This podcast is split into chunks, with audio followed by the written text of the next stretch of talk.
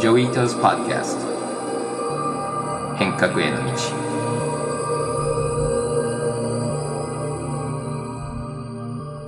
明けましておめでとうございます。伊藤穰一です。今日はいきなりとっても難しいトピックから今年はスタートしたいと思います。Dev Protocol って言って新しいオープンソースソフトウェアのプロジェクトですね。で、オープンソースソフトウェアってみんなご存知だと思うんですけれども、まあ、Linux だとか、Mozilla だとか、Firefox もそうなんだけれども、みんなオープンで、フリーでソースコードを一緒にいじる、まあ、コミュニティでソフトウェア作る方法なんですけども、結構オープンソースのビジネスモデルがなかなかなくて、モジラっていうのも僕も一時理事をやってたんですけども、あの、モジラは検索の箱があってそこに打ち込んで Google とか Yahoo にトラフィックを送るとそこからお金がもらえたので、あの、毎年何百億稼げたっていうビジネスモデルがたまたまできたから Firefox って開発できたんだけれども、まあ、ほとんどのオープンソースプロジェクトっていうのは寄付だとか、あの、ボランティアでずっとやってきて、でもそれだと本当にオープンソースって伸びないんじゃないかなっていう、まあ、ずっとコミュニティでは議論してきたんですけども、最近トークンとかクリプトカレンシー、NFT の話で、新しい通貨を作ったり、新しい経済学とかトークノミクスとか呼んでるんですけども、クリプトを使った経済をベースにオープンソースのプロジェクトのビジネスモデルが作れるんじゃないかなっていうのが、この Dev プロトコルの仮説で、そして結構クリプトっていうのは難しいんだけども、だんだんあのみんな分かってきたので、このプロジェクトがまあメインストリームになりつつあるのかなと思ってインタビューをしました。Dev プロトコルは Dev っていう新しい通貨を発行して、そしてその通貨を、まあ、円とかドルで買って、オープンソースのプロジェクトに彼らはステークって言ってるんですけど、投資みたいな感じで、投資家もプロジェクトの人たちもリターンがもらって、まあ、稼げるっていう寄付から投資のモデルを彼らは想像していて、で、それのための技術的な設計とかコミュニティの作り方とかいろんなツールを作ってるんですけども、まあ、とっても面白いプロジェクトで、これがまあ広がれば、あの、新しいクリプトを使ったオープンソースのプロジェクトのファンディングモデルになるんじゃないかなと思って、あの、いろいろ話を聞いて本当面白かったと思います。あの、ちょっと難しいので、たまに止めて、品田さんが書いたブログの記事を見ながらリンクを見て、ちょっと勉強と思って聞いてください。よろしくお願いします。今日のインタビューでは、OSS っていう言葉が出てくるんですけども、OSS っていうのはオープンソースソフトウェアの略です。明けましておめでとうございます。あの、まだ開けてないけど、みんなが聞く頃には開けてるので、今日のポッドキャストでは、オープンソースのプロジェクト Dev プロトコルの創業者のまゆみはらとあぐりさんを呼びました。こんにちは。明けましておめでとうございます。おめでとうございます。明けましておめでとうございます。よろしくお願いします。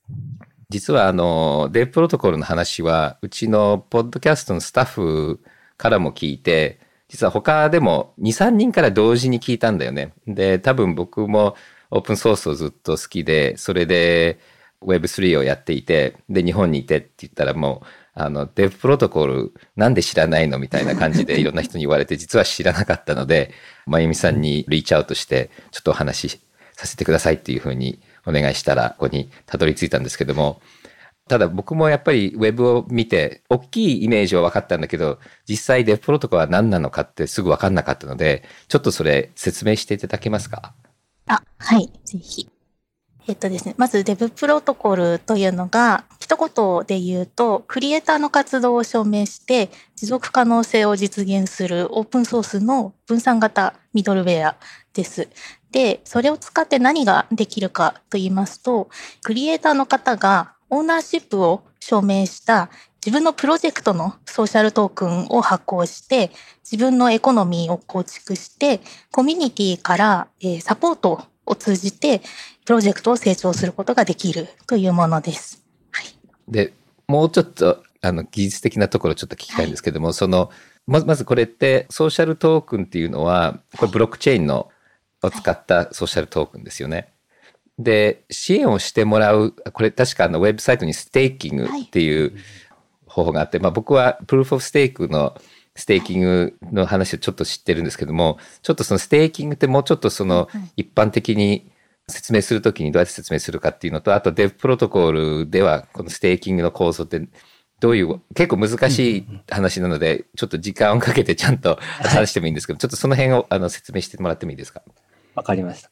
あの、まさに Proof of Stake のステーキングにすごく似ている仕組みなので、我々もそれをステーキングと呼んでいるんですね。で、このステーキングというのが、一般的には何らかのトークンを、え、ー、と、デポジットして、デポジットしている間、その機会損失を得ているわけですから、その報酬として何らかのトークンを獲得する。 Dev Protocol の場合は、このデブトークンというものをデポジットすることで、クリエイターに対して応援をすることができる。で、今までクリエイターを応援しようって思うと、いわゆる寄付とか、あまあ、何らかのペイメントを返するってことになると思うんですが、それはあの、寄付の場合って分かりやすく、応援する人にとっては、可処分所得を消耗し続ける行為なんですよね。で、一方、ステーキングの場合は、トークンをただ単にデポジットしていて、まあ、そのいわゆる定期預金のような形で、お金を一旦自分の手元から手放すという行為なだけで、後からそれを取り戻せるんですよね。で、取り戻すときに、預けた時の金額以上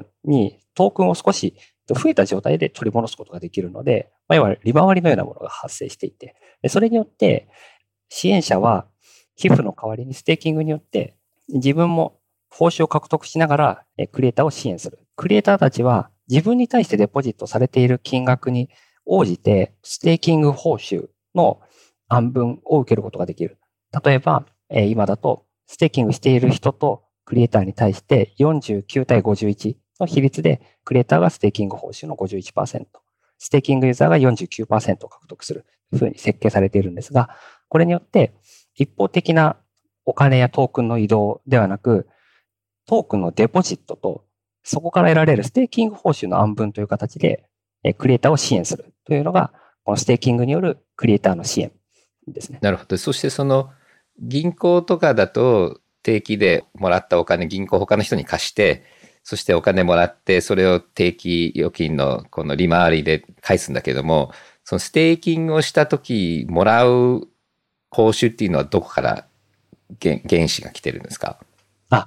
えっと、このステーキングから得られる報酬というのは、基本的にインフレーションした資金になっています。つまり、トークンはある式に基づいて少しずつ供給量が増えていて、でその増えた分を全ユーザーで分け合う。その分け合うときには、ステーキングされている量に応じて、まあ、比例配分を受けるようになっています。この基本的にはインフレーションするものになるんですが、このインフレーションする量というのが、デブプロトコルの中ではある数式によって決められていて、基本的な考え方は、ステーキングが増えるほど、この年間のインフレーションというのが減る。で、クリエイターが増えるほど、インフレーションレートが増えるという構造になっています。なので、ステーキングした人というのは、自分がそのロックしたことによるインフレーションの抑制と、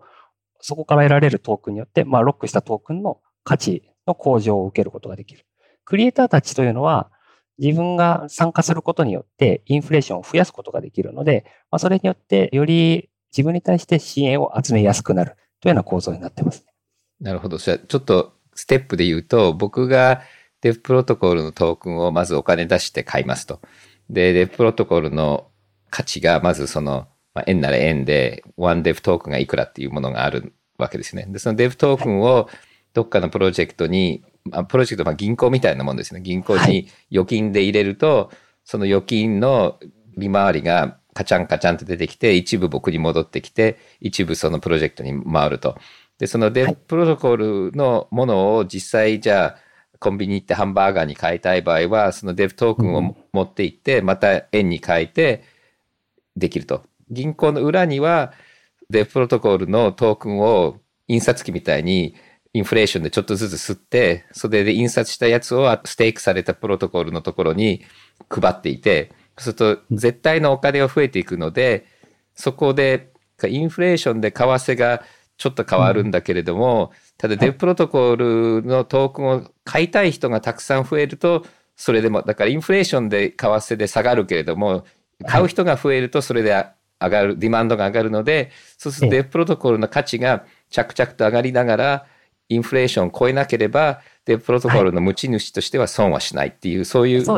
economics ですか？現状では、はい、あの、その、おっしゃる通りになっています。この1年間で増える量というのが、今ステーキングされている量が年間増える量よりも多い場合は、えっと、基本的に全体として供給量が減っている状態になる。で、現状今その状態にができていて、緩やかに供給量が減っているという。実際人々が手にすることのできるトークンの数というのは減っているという状況です。うんうん、それはステーキングが増えている。でもそのステーキされているものを全部出しちゃうと、はい、増えるわけですよ。だから今言ってる絶対量っていうのは、ステーキされてない浮いてる分ですよね。はい。どっちかっていうと。だだからみんなデブプロトコルをまずそのプロジェクトから引き出すっていうと、まず量が増えちゃうし、で、それをまた全部円に変えちゃうと値段も下がるので、ワーストケースはみんなそうやってデフプロから逃げちゃうので、で、ベストケースはどんどんデフプロトコルに入っていって、みんなステーキングするとデフレになり、供給も上がり、デフプロトコルの価値はガンガン上がるので、プロジェクトをやってる人も Dev Protocol の持ってる人たちもお金持ちになるっていう、そういう構造にもなり得るっていうことなんですよね。あ、その通りです。で、で、さっき言ってたソーシャルトークン、僕、ちょっと僕もサイトで見たんだけども、この Dev Protocol のトークン以外に、プロジェクトごともトークンがあるわけですよね。で、その構造ちょっと説明してもらってもいいですか？はい、あの、 Dev Protocol の中では、さっき言ったステーキングに使われているデブトークンともう一個、クリエイター自身が自分たちで発行するトークンが、技術的にはプロパティトークンって呼んでいるんですけれども、いわゆる今のソーシャルトークンの文脈で言うと、このクリエイター自身が発行するものというのがソーシャルトークン。で、デブトークンはどちらかというと、このプロトコルを使うための燃料としてのトークンに近いかなと思っています。クリエイターたちが発行するプロパティトークンというのは、例えば僕がオープンソースを作っていて、で、このオープンソースのリポジトリをトークン化しようって思うと、Dev プロトコルを使って自分の OSS を自分がオーナーですよっていうことを証明した状態で、このプロパティトークンというのを作成できます。えっ、ー、と、これは誰でもできます。で、これ一人で何個もで作れますし、えもしくは自分の作ったプロパティトークンに対して複数の現実上のアセット、例えばオープンソースとか YouTube チャンネルみたいなものを関連付けることもできます。これによって作られたソーシャルトークンが誰が作ったものなのか、どのプロジェクトのトークンなのかというのが明示された状態でトークン化できるのが特徴。で、このプロパティトークンというのがステーキングする時の主体になっていて、デブトークンをステーキングするという行為は、デブトークンをプロパティトークンにデポジットするという行為になっています。だから、まあ、ある種、プロパティトークンは株主の株みたいなもんなんですよね。あ、そうです。性質としてはすごく株に近いですね。わかりやすいかどうかわかんないけど、プロパティトークンは会社設立した時のみんなに配る株で、で、デブトークンはそれに、この場合はだから貸付だよね。債権者のトークンみたいなもので、はい、そのプロジェクトにお金を永久に貸してあげるみたいな感じで、その利回りっていうのは、その売り上げを株主とその債権者に配当してるみたいな、そういうビジネストークにするとそんな感じなのかなそうですね。株というのがすごい近い考え方でして、そのデブプロトコルのプロパティトークンの考え方というのが、ソーシャルトークンをあの販売する必要がないんですね。ステーキングをしてもらうだけで、クリエイターが報酬を受けて収益化することができるので、プロパティトークン自体の用途というのは、チーム、共同開発者とシェアしてもらうことを推奨していて、えっと、オーナーシップを一緒に持っているプロジェクトの共同運営者と共有をしてもらうと、その持ち分に応じて収益が自動的に分配されるようになっています。僕はなんか聞いてすごい理想的な構造の部分がたくさんあってすごく面白いんだけれども、結構その説明するのが大変だよねっていうふうになんか イメージがしていて、そうです。だから最初にまずどうやって始まったんですか？このプロジェクトは。そうですね。あの、始まったきっかけというのが2015年になるんですけれども、もともとその着想というのが OSS ではなくて伝統文化から 生まれているんですけれども、きっかけとなった出来事というのがありまして、私が Web プロトコルの前にマーケティングの仕事をしていたんですけれども、ある伝統建築の企業さんから、えー、マーケティングを使って後継者の育成ができないでしょうかという相談を受ける機会がありまして、伝統建築の企業さんのお仕事というのが、神社仏閣の建築でしたり、大仏をあの建立されたり、お寺の中の宝飾品を修復されたりといった彼らがすごく仕事に対してプライドを持たれていて自分たちの仕事というのは100年後の国宝を生み出す仕事をしているということをあのおっしゃってたのがすごく印象的だったんですけれどもじゃあなんでそんな素晴らしい仕事をされていて後継者育成、採用ができないんだろうという課題がある原因を調べていたんですけれども、そうした時に分かったことがありまして、伝統建築企業さんの名称というのが、当時2015年ですね、に、えーと、流行っていたソーシャルゲームを作っている会社さんの月賞と同じだったんですね。えーとつまり、伝統建築をされている企業はソーシャルゲームの12分の1しか稼ぐことができないといったあの事実が分かりまして、じゃあ一方で 国宝の価値って誰も否定することができないと思っていまして、その高い文化的、社会的価値を持っていながらも、経済的な資金が回ってこない状態というのが、これはもうマーケティングで解決できるような課題ではなくて、マーケットにそもそも不均衡が起きてしまっているんじゃないか。というのを強く課題に感じまして、マーケットの不均衡を直すエコシステムが必要ではないか。というふうに感じまして、あの、いきなりレブプロトコルまで到達しないんですけれども、作らなければいけないと思ったのが2015年のことですね。で、その後、アグリが CTO として2017年にジョインしてくれるんですけれども、そこから。あ、あの、僕はあの、もともと開発者として、えっ、ー、と、オープンソースにたくさん触れていたし、まあ、自分自身でもオープンソース作ったり、コミュニティ活動したりしていたんですよね。で、このオープンソースの抱えていた持続可能性の課題っていうのが、その伝統建築の職人たちが抱えている課題とすごく似ているものがあるなと。ただ一方は文化的な価値を持っているが、経済的にはあまり評価されていない。一方では技術的な価値を持っているけれど、まあ、やはり経済的には評価されていないというのが課題だと。同じ課題、課題があるなと思ったので、そこに何らかのプロトコルが足りていないのではないかという発想があり、そこからデブプロトコルに至っています。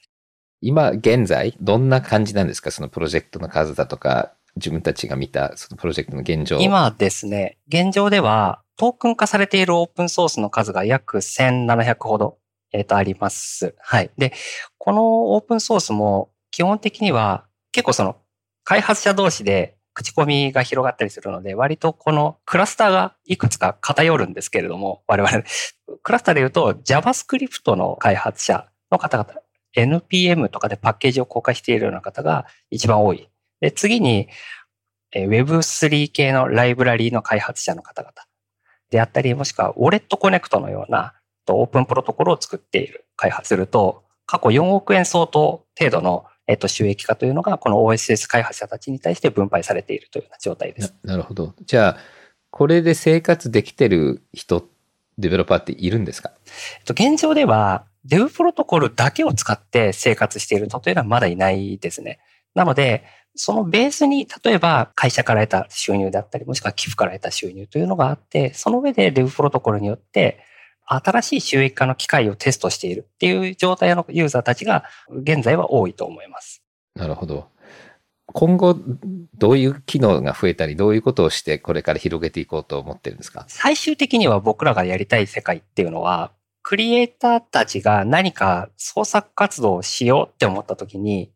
例えば、なんだろう、オープンソースだったら、えっと、GitHub 使おうかとか、という発想が出てくると思うんですけど、そういった時に、自分のプロジェクトを収益化して仲間と共同作業しようと思ったとき、 Dev Protocol を使ってトークンを作る。で、ステーキングをして応援を集めるということがデファクトスタンダードになっているような世界にしたい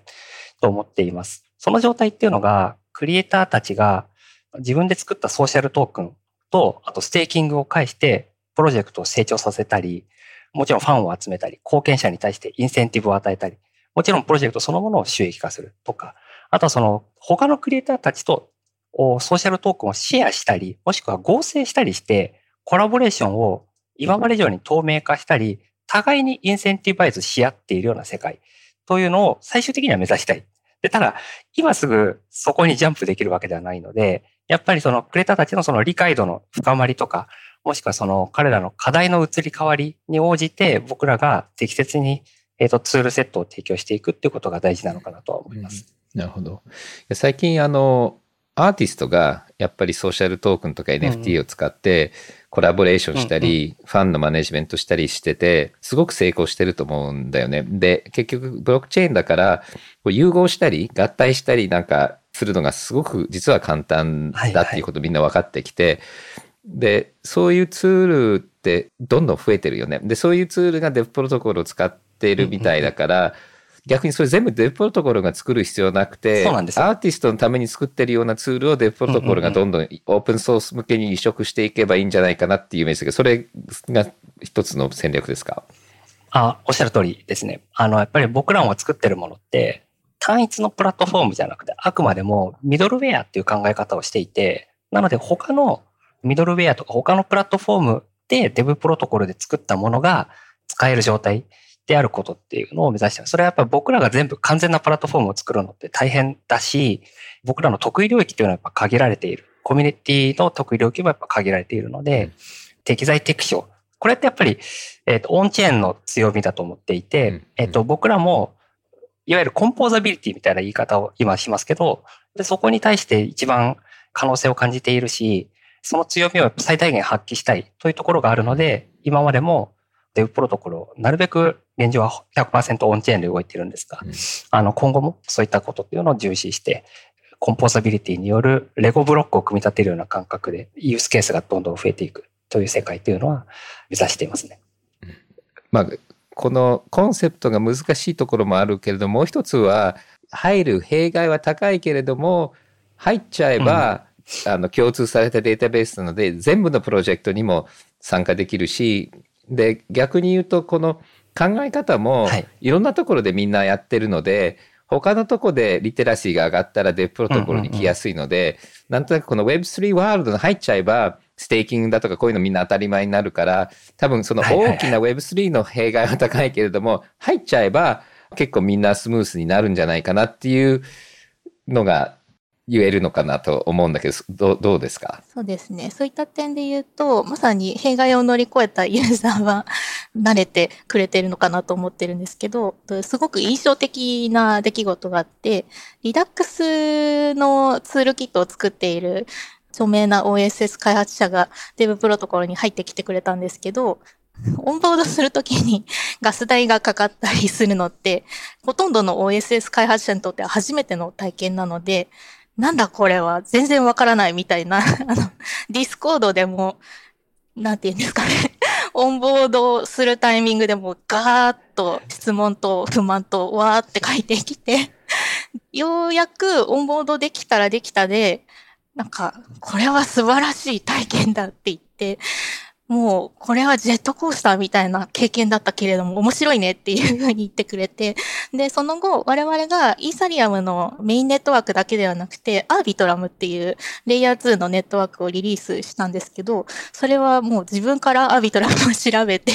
オンボードしてくれて、すごい使いこなしてくれるようになっていますね。うんうん、はい。で、え、その高い障壁を乗り越える方法っていうところで、2021年にやった取り組みがあるんですけれども、6月に OSS 開発者向けにエアドロップをやりまして、あの、通常、クリプトのエアドロップっていうと、そのネットワークの初期貢献者に対してトークン上げるよっていうのが多いんですけれども、デブのエアドロップは、我々のデブプロトコルネットワークではなくて、GitHub の OSS の OSS エコシステムへの貢献者に対して、あのトップ400名ですね、にエアドロップを行いました。で、その財源というのが、実はあの、一人の、えっ、ー、と、我々の初期ユーザーからの寄付で成り立ってるんですけれども、そのきっかけというのがですね、彼がデブプロトコルの2019年の MVP から参加してくれていたユーザーでして、あの、非常に使われている、世界で使われている OSS を開発していまして、1週間で9000万ダウンロード される、あの、驚異的な開発者がいるんですけれども、初期ですね、彼に対する、ステーキングが集中してしまったことがありまして、で、彼の2019年から約1年間半の、えー収益が2億円を超えてしまったんですね。で、彼がですね、こんなに一人で使えないから、寄付したいと申し出てくれまして、あの、本当に OS 開発者のすごいところだと思うんですけど、独り占めするのではなくて、OSS エコシステムのために有益に使ってほしいという申し出がありまして、一旦、あの、私たちのチームでその、まあ、2億円相当のデブトークンですね、うん。受け取って、じゃあ GitHub の貢献者に対して配りませんかっていう提案をしたところを、ぜひやりたいと言ってくれて、まあそうですね、トップ400名に対して、デブトークンのエアドロップをやりますよという発表を6月にしたんですけれども、えっ、と、そうしたらですね、あの、Web3 以外の Web2 開発者の間でも非常に話題が広まって、OSS の貢献でお金がもらえるらしいぞというのが、すごくバイラルが起きまして、ツイッターでももうすごいことになって、Web3 だけではなく Web2 開発者からもたくさんのエントリーをいただいて、きちんと我々の方でも皆さんのコミットとかをレビューして、トップ400名に対してエアドロップをうん。して、で、最初に上げるっていうことをしたので、えーもらいたいっていうところで、その高い障壁を超えて、見事、6割近くですね、うんの Web2 開発者も含めて400名の6割なので、まあ250名近くの方が入ってきてくれています。はい。すごいいいストーリーですよね。で、そのたまたまそういういい人がいたから、ありがとうございます。そうなんです。うんでもちょっと今の話で MVP っていうのは Minimum Viable Product って言って最初のリリースですよね。はい、そうです。で、エアドロップっていうのは、よくトークンを配る方法をエアドロップと言っていて、それでそのエアドロップも本当にね、あの、うんうんうんいろんな器用なことができるから面白いですよね。このトークンとこのトークン持っていて、こそのうですね。このイベントで guest book をサインして、うんうん。今たまたまこうなってる人だけにドロップとかね、あと僕も最近やってるあの Coinvise のはい。サイトでソーシャルトークン作ったんだけど、そこだとクエストがあって、でそのクエストをやるとトークンがもらえる。うんうん。だからちょっと僕の方でいじろうと思ってるのが、入りづらいこの難しさをゲームにして、一個ずつステップをやると、クエストがコンプリートしてトークンがもらえるっていう、ちょっとゲームっぽくしたら面白いんじゃないかなとちょっと思ったりしてるんですけどね。で、なんかこの間ちょっと発表されてたあの、フィオレ先生っていうんですか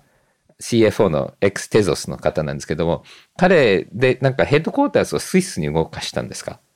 そうですね。2021年4月。はい。その辺のちょっと理由と経緯と教えていただいてもいいですか？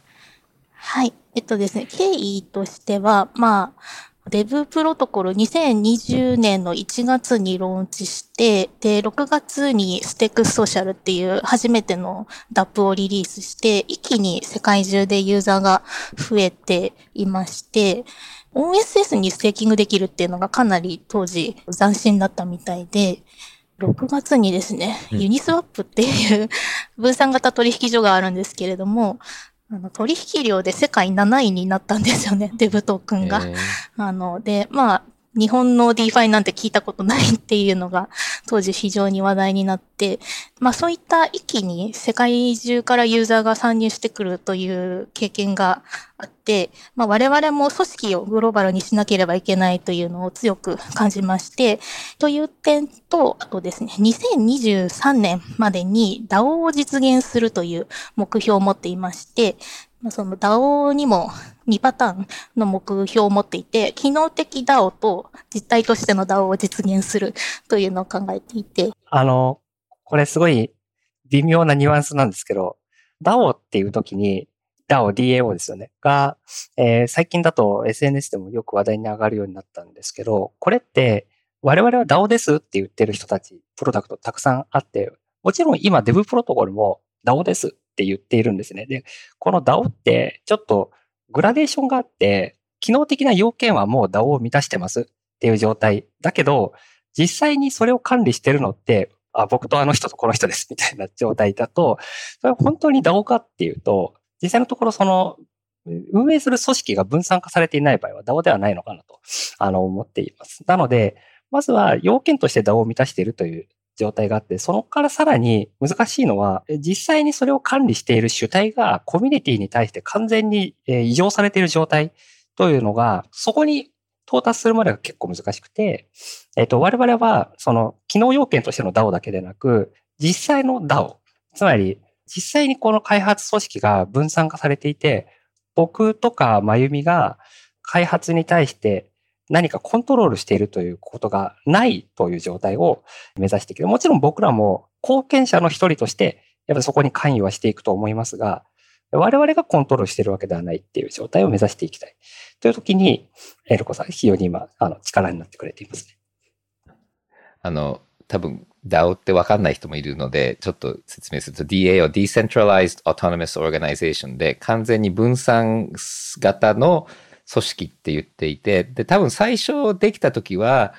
完全にもうプログラムで機能する人間がもう変わってないアルゴリズムだけの会社みたいなものを発想して、そういうファンドみたいなのを作って、それがバグがあって100億くらい損しちゃったっていうのもあったんだけれども、最近は DAO の使い方っていうのはもうちょっとその今おっしゃってたようにコミュニティで分散のディセントラライズなマネジメントしてるっていうのもあって、ってると思うんだけども、ただ僕もちょっと見てて、その、で、できるだけ Web3 の技術を使って意思決定をしたりするのとか、例えばその、さっきおっしゃってたように、コントロールしてる人も自分の秘密鍵を捨てて、コントロールをもう放棄しちゃうっていう DAO が多分一番さっき言ってたその最終的な構造として、創業者もひっくり返せないっていうものもあるんだけれども、ちょっと僕もいろんな、例えば Wikipedia のコミュニティだとか、あの僕らの NPO のクリエイティブコモンズとかも結構関わってたんで、やっぱりガバナンスって結構難しくて、これね、実はビタリックも、あの、イーセリアムのファウンダーも言ってるんだけども、今の Web3 のツールって投票ぐらいしかないんだよね。トークン持ってる人たちが投票する。で、それを提案して投票して。でも投票って結構最終手段なんだよね。だから例えばそのウィキペディアなんかだと、まず議論して、コンセンサスが取れたらそれが一番で、そしてコンセンサスできなかったらボートするっていう、ボートって最終手段なんだ。で、だからもっともっと、その多分、いろんなガバナンスツールとかルールが出てくると、もっとやりやすいと思うんだけども、結構その、お金儲けだけに集中してるダウンがやや多くて、はいそしてそれじゃない形で始まったけれども最終的にお金だけに行っちゃう DAO って多いんだよね。うん、結局その何千人で何か決めようとするとなかなか決まんなくて。っていうちょっとガバナンスのチャレンジもまだいろいろあると思うんですがその辺今デブプロトコルの中のガバナンスのところとか、まあ、全体的な、まあ、チャレンジってどの辺だと思います？あの、今のガバナンスの話で言うと、あの、我々が OSS 開発者にフォーカスをして、プロジェクトを運営しているというのが一つポイントだなと思っていて、OSS におけるガバナンスをまず確立したいなと思っています。あ、そうですね。あの、我々自身、つまり Dev プロトコル自身のガバナンスというのはもちろん課題を持っていて、えっ、と、それに対する最善のやり方っていうのは常に僕らも模索しているところで、僕自身はガバナンスってない方がいいと思っていて、ガバナンスレス DAO みたいなのはやりたいんですけど、まあ、ちょっとまだまだ障壁はまだあるのかなと思っています。で、フィオレさんのなんか経歴見てたら、この辺結構リサーチテーマとしてやってる方ですよね。あ、そうです。エルコさんは非常にガバナンスに関して深い洞察を持っている方なので、うん、僕らはそのガバナンスに関しては素人なんですよね。だからやっぱこういう意思決定の仕方いいと思うんだけどっていう話をすると、結構、あの、予想していない角度から 突っ込みが来たりして、あ、確かにみたいなのをやっぱり議論してるとありますね。うん、あの、実際に元祖 DeFi、DeFi っていう言葉ができる前かもしれないんですけど、元祖というクリプトプロジェクトの DAO の実現をいくつか手掛けられていらっしゃる方なので、なかなかその前例のない領域で実績を持っている珍しい方だと思ってます。はい、うんなるほど。すごい面白いですよね。またちょっと心配モードに戻ると、すごいスピードで、こういう新しい実験とか新しいパターンがどんどん進化していってるので、統計だと日本人の9割の大人は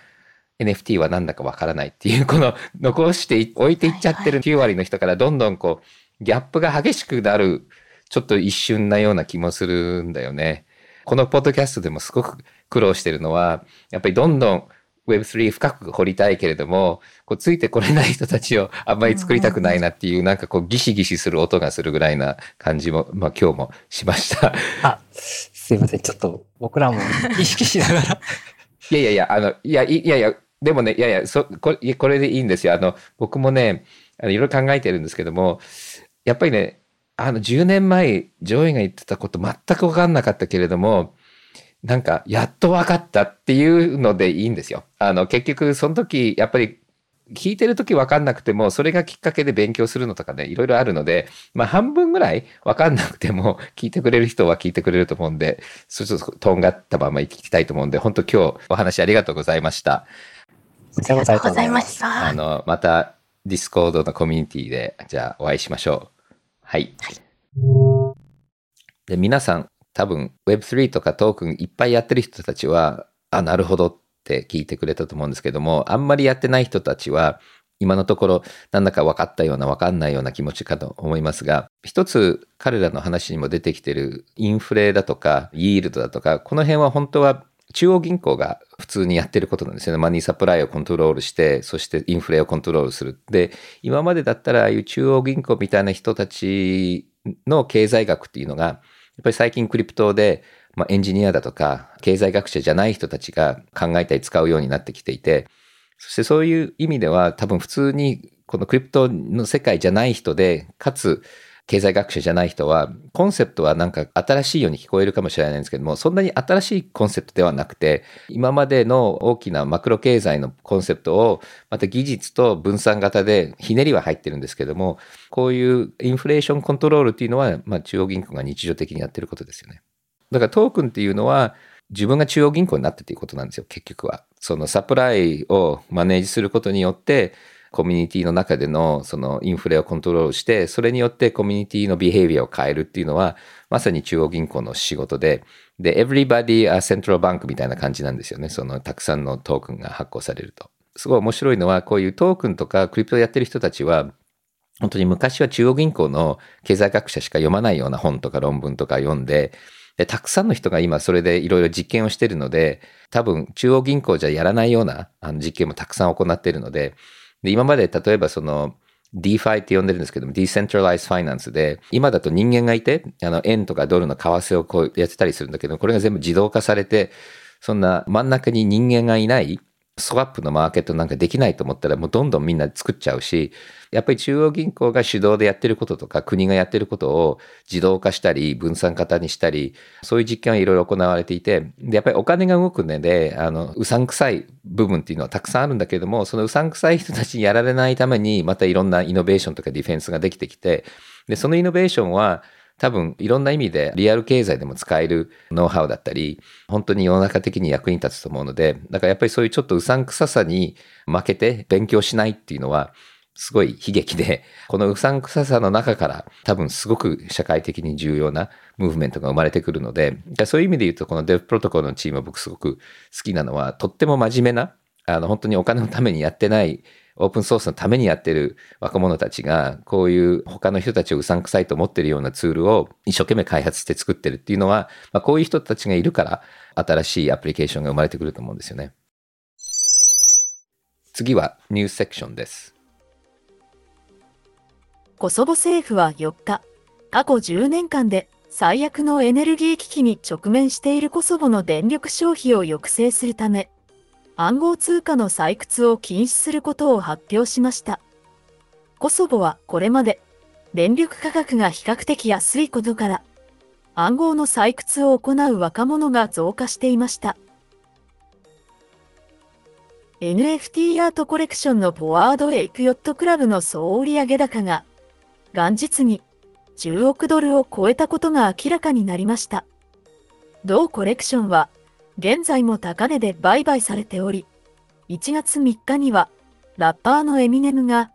金色のジャケットを着た作品に約5300万円を投じ、取得しています。エストニアの議会で昨年末に可決された反マネーロンダリング法の詳細が明らかになり、今年3月にはメタマスクなどの自己管理型ウォレットや分散型金融商品が禁止となることが分かりました。コソボのエネルギーの問題、以前いろいろ話に出てきたと思うんですけども、やっぱりクリプトに対する一番の批判は、このイミッション、あのサステイナビリティに対するネガティブインパクトで、ただ、以前のポッドキャストに出たんですけども、まあ、みんな期待しているのが、Proof of Work から Proof of Stake に Ethereum が移ると、まあ、1000分の1ぐらいのエミッションになるので、インパクトっていうのは多分 Facebook とか Instagram とあんまり変わんないようになると思うんで、まあ、それをみんな期待してると思いますが、まあ、こういうプレッシャーがかかることはすごく良くて、で、やっぱり一番大きいビットコインもまだまだこれからエネルギーのことを考えなきゃいけないと思いますので、これはすごく重要な課題で、あの、面白いニュースだと思います。そして、 Bored Ape Yacht Club の話なんですけども、私もすごく注目していて、一番 top price だった CryptoPunks を Bored Ape もこの最近超えちゃったので、今世界一のあの NFT になって、で、やっぱり Bored Ape 見てると、特徴としてやっぱりコミュニティがすごく元気で、で、コラボレーションを積極的にやっていて、そういう楽しそうにやってるので、やっぱりそのルックスが面白いのとコラボレーションがいいのとコミュニティがいいっていうのが、多分ボードエイプの成功のポイントだと思いますし、それも僕も買った時の一番気にしてたとこなんで、NFT コミュニティとして彼らが勝ってるっていうのはすごくハッピーなことだと僕は勝手に思ってるんですけれども、で最後はあのエストニアが、まあ、彼らマニーロンダリングですごく恥ずかしいスキャンダルが最近あって、その時にあのクリプトを使ってたんで、もう徹底的に今中国、多分中国以上になるかもしれないんですけども、かなり規制をするってあの発表しました。あの、エストニアは多分世界で一番デジタル化が進んでるって言われてる国で、そしてその犯罪防止だとかマニーロンダリングのトラッキングもすごく進んでたのにもかかわらず、マニーロンダリングが起きちゃったっていうので、彼ら結構恥をかいてたんですよね。だからそれの多分、まあ、PR もあって、こういう反応してると思うんですけども、ただやっぱりエストニアがやらないっていうのはすごくこう、また中国と全然違う理由で、特に暗号学者なんかでもかなりショックだと思うんですよね。エストニア暗号学者もすごく強くて、僕も最初ブロックチェーンみたいなのを90年代作った時も、あの、エストニアの暗号のチームを雇って作ってたので、これは、まあ、ある意味、あの、ショッキングな話だと思います。次はお便りのコーナーです。皆さんいろいろお便り送っていただいてありがとうございます。全部読んでますが、全部は紹介できません。最初のお便りはエスカリーナさんからです。ジョイさんのおかげで NFT、 MetaMask、 OpenSea のデビューをすることができました。大変感謝しております。わからないことがあり、質問させていただきます。入手した NFT をメタバースに置く方法を教えてください。また、3D スキャンデータを NFT に入れる方法を教えてください。Yahoo 知恵袋で質問したのですが、質問が最先端すぎて、回答が返ってこず質問した次第です。どうぞよろしくお願いいたします。はい。えっと、メタバースっていうのは、いろんな人にいろんな意味があって、で、オープンツイに乗っけたらもうメタバースにあるっていうふうに定義する人たくさんいると思うんですよね。だから、例えば自分がオープンツイで NFT をミントして、そして例えばあのクリプトボクスっていうサイトに行ってアイテムを作ったら、その NFT がポってクリプトボクスの中でもあの自分の壁にかけられるので、もうオープンツイに乗った段階ではもうメタバースに入ってるっていうふうに言ってもいいと思います。NFT を作るときに、まあ、いろんなデータを NFT に入れる方法がありまして、で、OpenSea の場合は自分たちがそのデータをホスティングして、そしてそれ、彼らが対応しているデータのフォーマット、まあ、JPEG だとか GIF だとか GLTF とか、まあ、3D モデルのフォーマットもあるんですけども、それに対応したデータだったらアップできて、所有者、も誰でもそのデータ見れちゃう。そして、持ってる人しか見れないリンクっていうのは作れますけれども、で、そのリンクの先に例えばデータがあるっていうやり方もあるんですよね。結構最近流行ってるのが、インタープラネタリーファイルシステム IPFS って言って、これはかなり分散型の、まあ、ピアトゥピアのファイルシェアがあって、で、そこの URL みたいなものがあって、で、それをリンクすると、あの、OpenSea じゃなくて、分散型のところにデータを残すっていうやり方もあるので、だから OpenSea とか Rarible とか、クリエイターにすごく簡単に NFT を載せるインターフェースあるんだけれども、これは彼らが作ったコントラクトと彼らが提供しているファイル保有のシステムの中で作っているので、NFT のいろんなフレキシビリティと機能は全部は使えないんですね。で一番いいのは、あの NFT のコントラクトを自分で書いて、そして自分が置きたいファイルサーバーにファイルを乗っけて、で、それを NFT の中に組み込むっていうのができて、で、例えば Manifold っていうサイトだと、もう少し OpenSea よりもあの自由なやり方もあるし、あともっとコアになるんだったら OpenZeppelin っていうサイトに行くと、いろんなコントラクトの、まあ、ひな形があって、で、これはちゃんとセキュリティもチェックされているんですけども、まあ、自分でコントラクトを書いて、で、それで自分であのアップして NFT を作るっていうのもあるので、だからやっぱり OpenSea なんかはすごい簡単で、だんだんだんだんツールを選ぶともっともっといろんなことができるので、あの、ちょっとずつ勉強しながら、あの、いろんな NFT の実験をしてください。最後なんですけど、あの、実際にそのブロックチェーンにデータを入れちゃうっていうのもできるんですね。そ他のとこにホストしないで。ただ、そのガソリン代、あの、イフェリアムかかるそのトランザクションフィーっていうのは、イフェリアムのブロックチェーンに書き込むデータの量と反映されるので、だから大きいファイルをブロックチェーンに書き込もうとすると、とてつもないお金がトランスファーするときにかかっちゃうので、だからちっちゃいものだったら、例えばその SVG だとか、あとはそのジェネラティブなプログラム、プログラムを書いてそれが絵を作るのなんかはオンチェーンでやることもできるんだけども、大体 OpenSea みたいにどっかにファイルを置いて、でそこにリンクを貼るっていうのが、まあ、あの標準です。次はクロックチェーンさんからです。個人的に NFT よりも DAO に面白さを感じています。ブロックチェーンはサブスクリプションサービスを実装しにくいなど、UX の向上を追求する上での課題まだまだあると思いますが、そうした課題はさておき、例えば Uber が DAO 化すれば、DAO に参加する個人や DAO を規制しようとする政府などに、どのような影響が出てきそうでしょうか ?DAO に関するお考えをお伺いしたいです。はい。DAO は Decentralized Autonomous Organization、あの分散型独立したあの組織で、最初は全部プログラムだけで運営できるファンドとか会社のことを言っていて、ただ最近はやっぱりコミュニティがメンバーシップになってブロックチェーンのトークンを使ってガバナンスをするっていうことが最近 DAO って呼んでるんですけども、で、DAO とそのトークンがあると何ができるかっていうと自分の例えばカスタマーとかコミュニティに対して、まあ、株の代わりにトークンを渡してそのトークン持ってる人たちが会社の運営とかガバナンスに参加するっていうのが、まあ、一つのモデルで、で、そういう意味で言うと、あの、最近特に Web3 の会社っていうのは株主だけではなくて自分のコミュニティをま引き込むためとリワードするために AirDrop って言ってトークンをみんなに配るっていうのをやってるんですけども、あの、最初のコンセプトはすごくいいけれども、途中で DAO ができちゃうと、やっぱり自分の金稼ぎとつながっちゃうんで、結構お金の話、どうやってもっとお金を稼ぐかっていう話と、あと結構シンプルなものでもコンセンサスができない。例えば、あの、この間記事で読んでたんだけれども、Decentraland っていうサービスは、まあ、3D ワールドでそこでみんなアイテム作るんだけれども、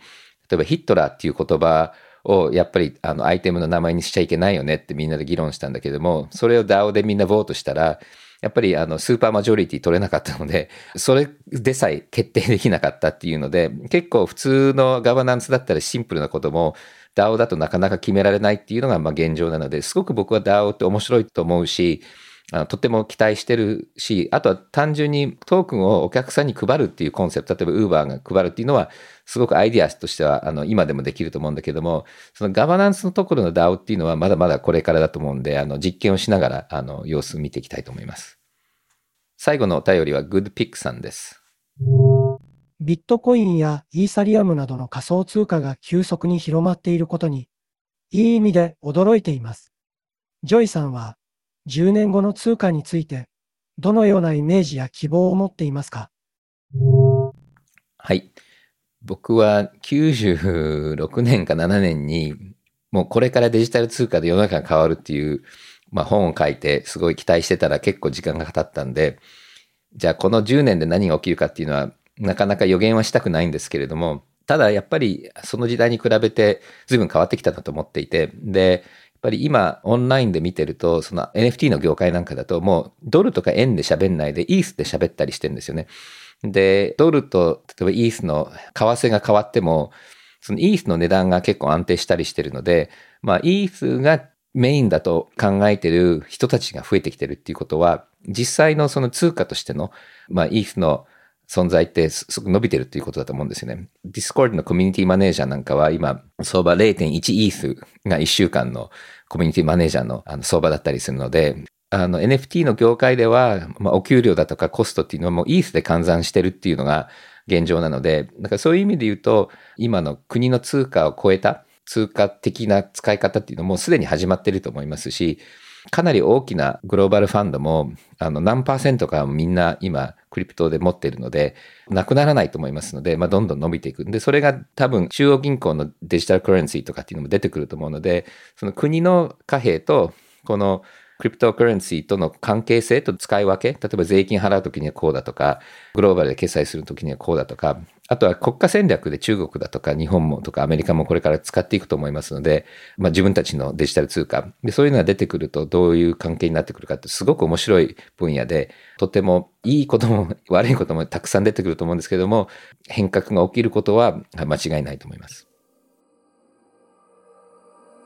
去年、お便りと Ethereum アドレスを送ってくれた人と、そしてコミュニティにサインアップした人たちには、ポッドキャスト年賀状を送りましたので、ぜひ、ウォレットを見て確認してください。たまにヒデンされているので、スパムフィルターみたいなところも覗いてみてください。届いてなかったら教えてください。それでは、今日はここまでです。聞いていただいてありがとうございます。また来週。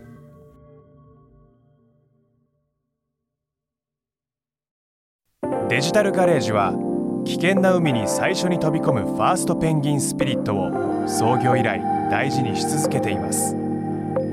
これから来る Web3 オープンソース時代を見据えた